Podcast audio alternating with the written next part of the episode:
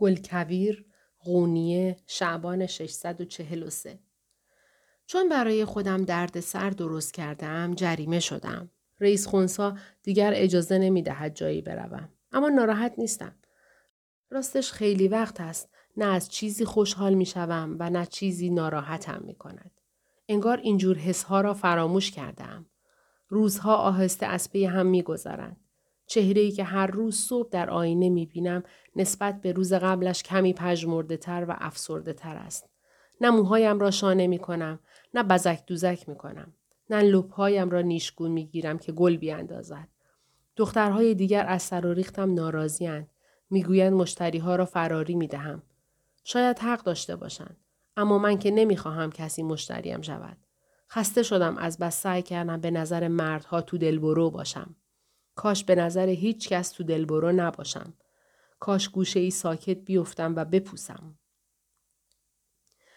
من توی این افکار و عوالم بودم.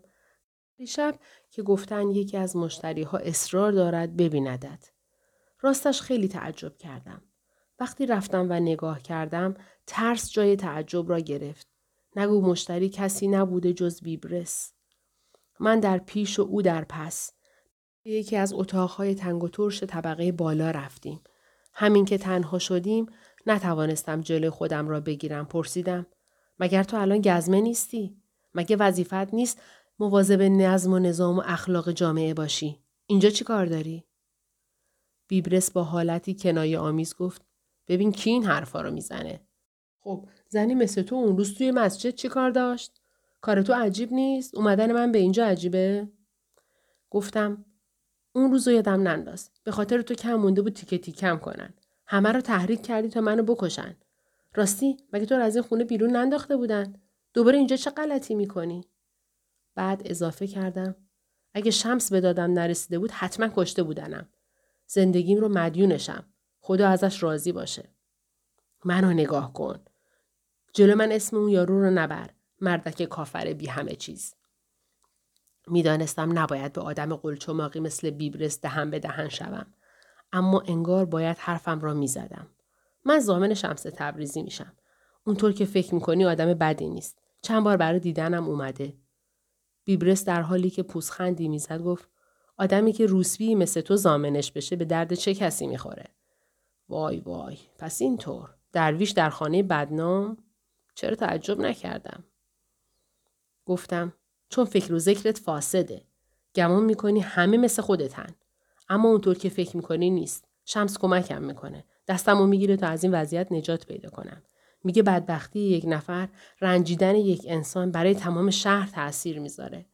اولین باره که یکی مرا جای آدم می‌ذاره نه به خاطر تن و بدنم نه به خاطر استفاده کردن از من بلکه به این خاطر دست کمک به طرفم دراز می‌کنه که می‌تونه حق رو در وجودم ببینه بیبرس پرخاش کنان گفت حق توی وجود تو چه غلطی می‌کنه زنک؟ سر شبی نظر دهنم باز شه. کاری نکن مرتکب گناه شم. زیر لب گفتم تا حالا که نشیدم حرف راست بزنی.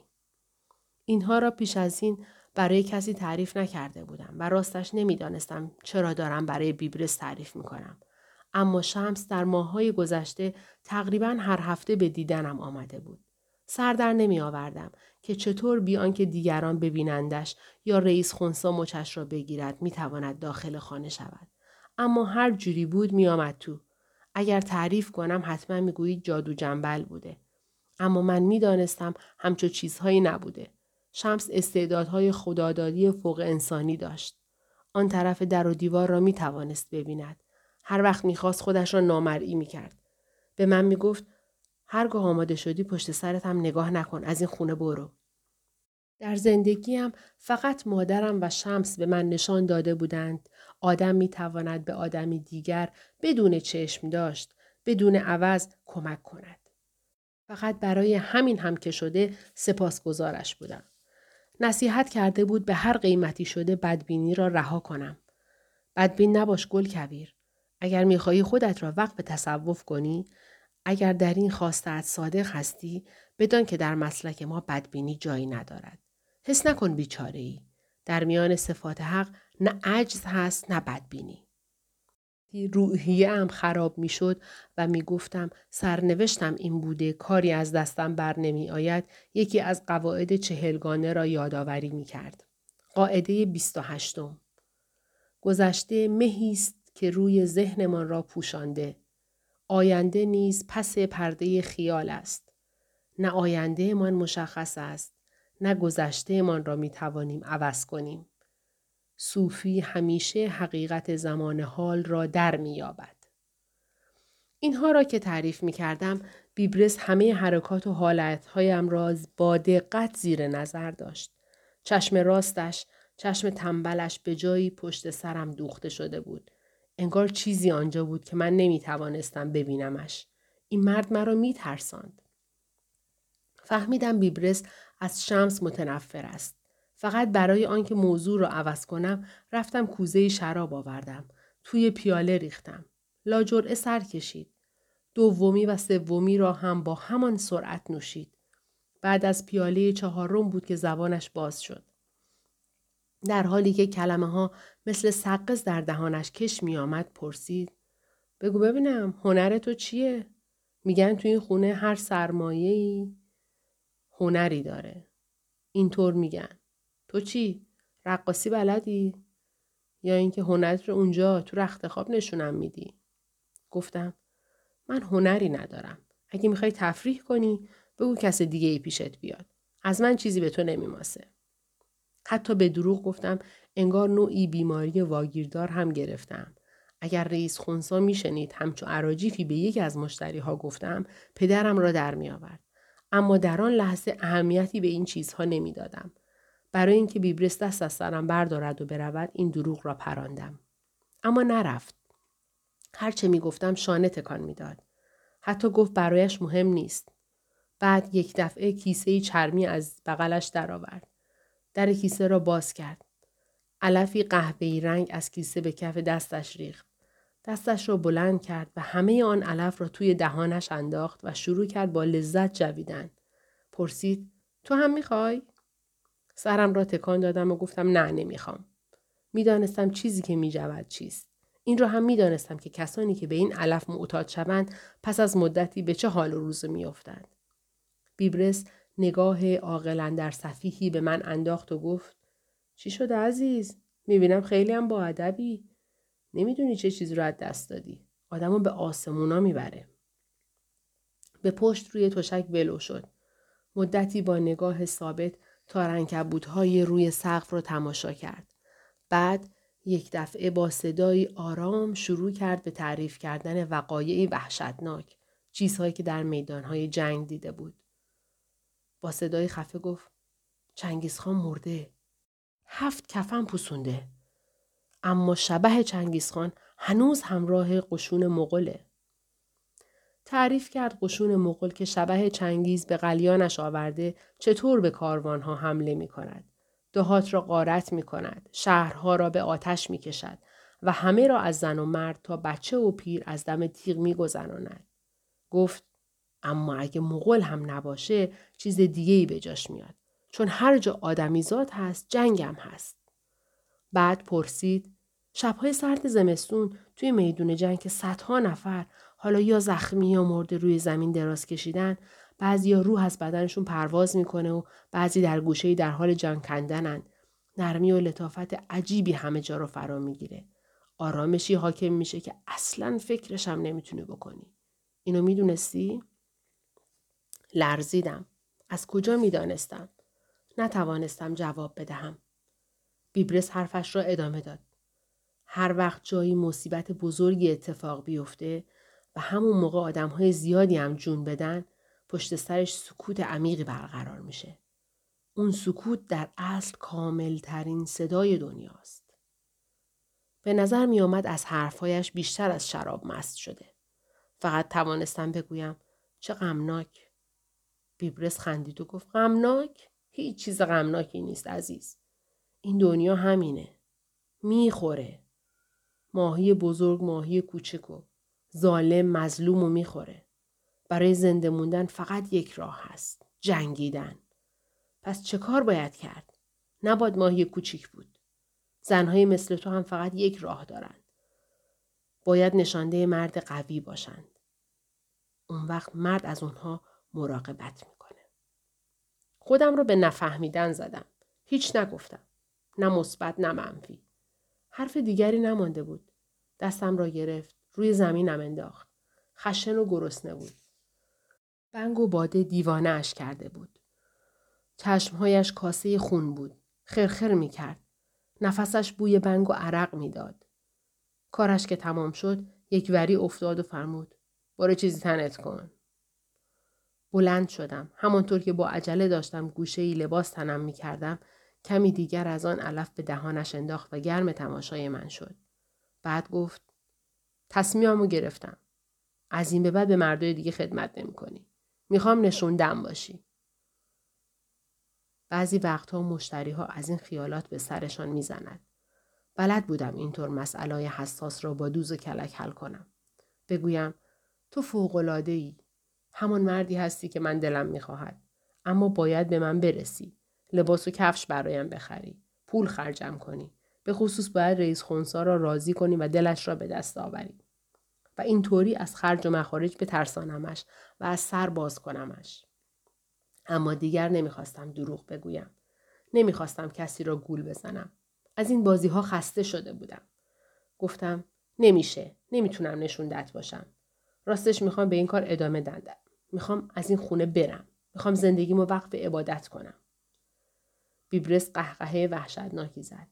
انگار در عمرش حرفی خنده دارتر از این نشنیده بود. آنقدر خندید که اشک از چشمایش سرازیر شد. سرانجام وقتی توانست حرف بزند گفت می‌خواد خودشو وقف عبادت کنه. به حق چیزایی ندیده و نشنیده. کجا میری عزیز؟ یکم دیگه میشستی. می‌دانستم نباید با بیبرس دهن به دهن بگذارم. اما دست خودم نبود. گفتم فکر می‌کنی داری تحقیرم می‌کنی؟ اما من و تو خیلی هم با هم دیگه فرق نداریم. هر دو از گذشتمون از اشتباهاتی که مرتکب شدیم پشیمونیم. اما تو خدا عمویت را نگه دارد صاحب منصب شدی من اما کس رو ندارم پشتیبانم باشه برای همین اینجام حالت صورت بیبرس کلا عوض شد چهرش خشن شد چشمهایش که تا آن لحظه بی نگاهم می‌کرد پر از خشم شد. یک دفعه پرید و موهایم را گرفت. چی میگی تو؟ می‌بینم باهات خوب رفتار کردم. خودتو لوس کردی. زنک خراب. تو کی هستی که خودتو با من مقایسه می‌کنی؟ می‌خواستم حرفی بزنم و جوابش را بدهم اما با ضربه که یک دفعه زد صدایم نفسم برید. هنوز درست ملتفت درد مشتی که به صورتم زده بود نشده بودم که یک دفعه محکم به طرف دیوار هلم داد. بر اثر ضربه گیج شده بودم. اما جیک نزدم. ضربه ها را تحمل کردم. هرچه باشد اولین بارم که نبود. قبلا هم از دست مشتری کتک خورده بودم. و کشیده بودم ظلم و تحقیر و تجاوز. بیبرس لگت های یکی از یکی محکمتر به پک و پهلو و دلم زد. روی زمین دراز به دراز افتاده بودم. درست همان لحظه همانجا چیز غریبی اتفاق افتاد. تعریف کردنش سخت است. انگار روح از بدنم جدا شد. می گفتند اما باور نمی کردم. نگو روح مثل بادبادک بود. بادبادکی دنباله دار، رنگارنگ، ظریف و نازنین. سبک شد و به طرف آسمان رفت. آزادی چه چیز خوبی بوده. چه سبک، چه لطیف، بیکران. محبوس نبودن در مکانی و نشانی و بدنی چه لطفی داشت. در آسمان شنا می کردم. اگر می‌خواستم به شمال، اگر می‌خواستم به جنوب می‌رفتم. به خلایی سرشار از آرامش پرتاب شده بودم. نه نیازی به مقاومت بود، نه سببی برای تأسف. همانطور شناور بودم. حتی احتیاج نبود تلاش بکنم. ابدیت را به درون کشیده بودم. به ابدیت بدل شده بودم. بادبادک از پنجره بیرون رفت و اوج گرفت. از فراز مزرعه های ماش گذشتم. ترانه ای را که دخترهای روستایی زمزمه می کردن شنیدم. شب که شد به کرمهای شبتاب لبخند زدم. به سرعت داشتم به جایی می افتادم. اما نه به سوی پایین. به سوی بالا. طوری که انگار به طرف آسمان بی انتها کشیده می شدم. مرگ اگر این است چیز ترسناکی نیست. درد و رنج و نگرانی و تشویش همه از دوشم برداشته شده بود.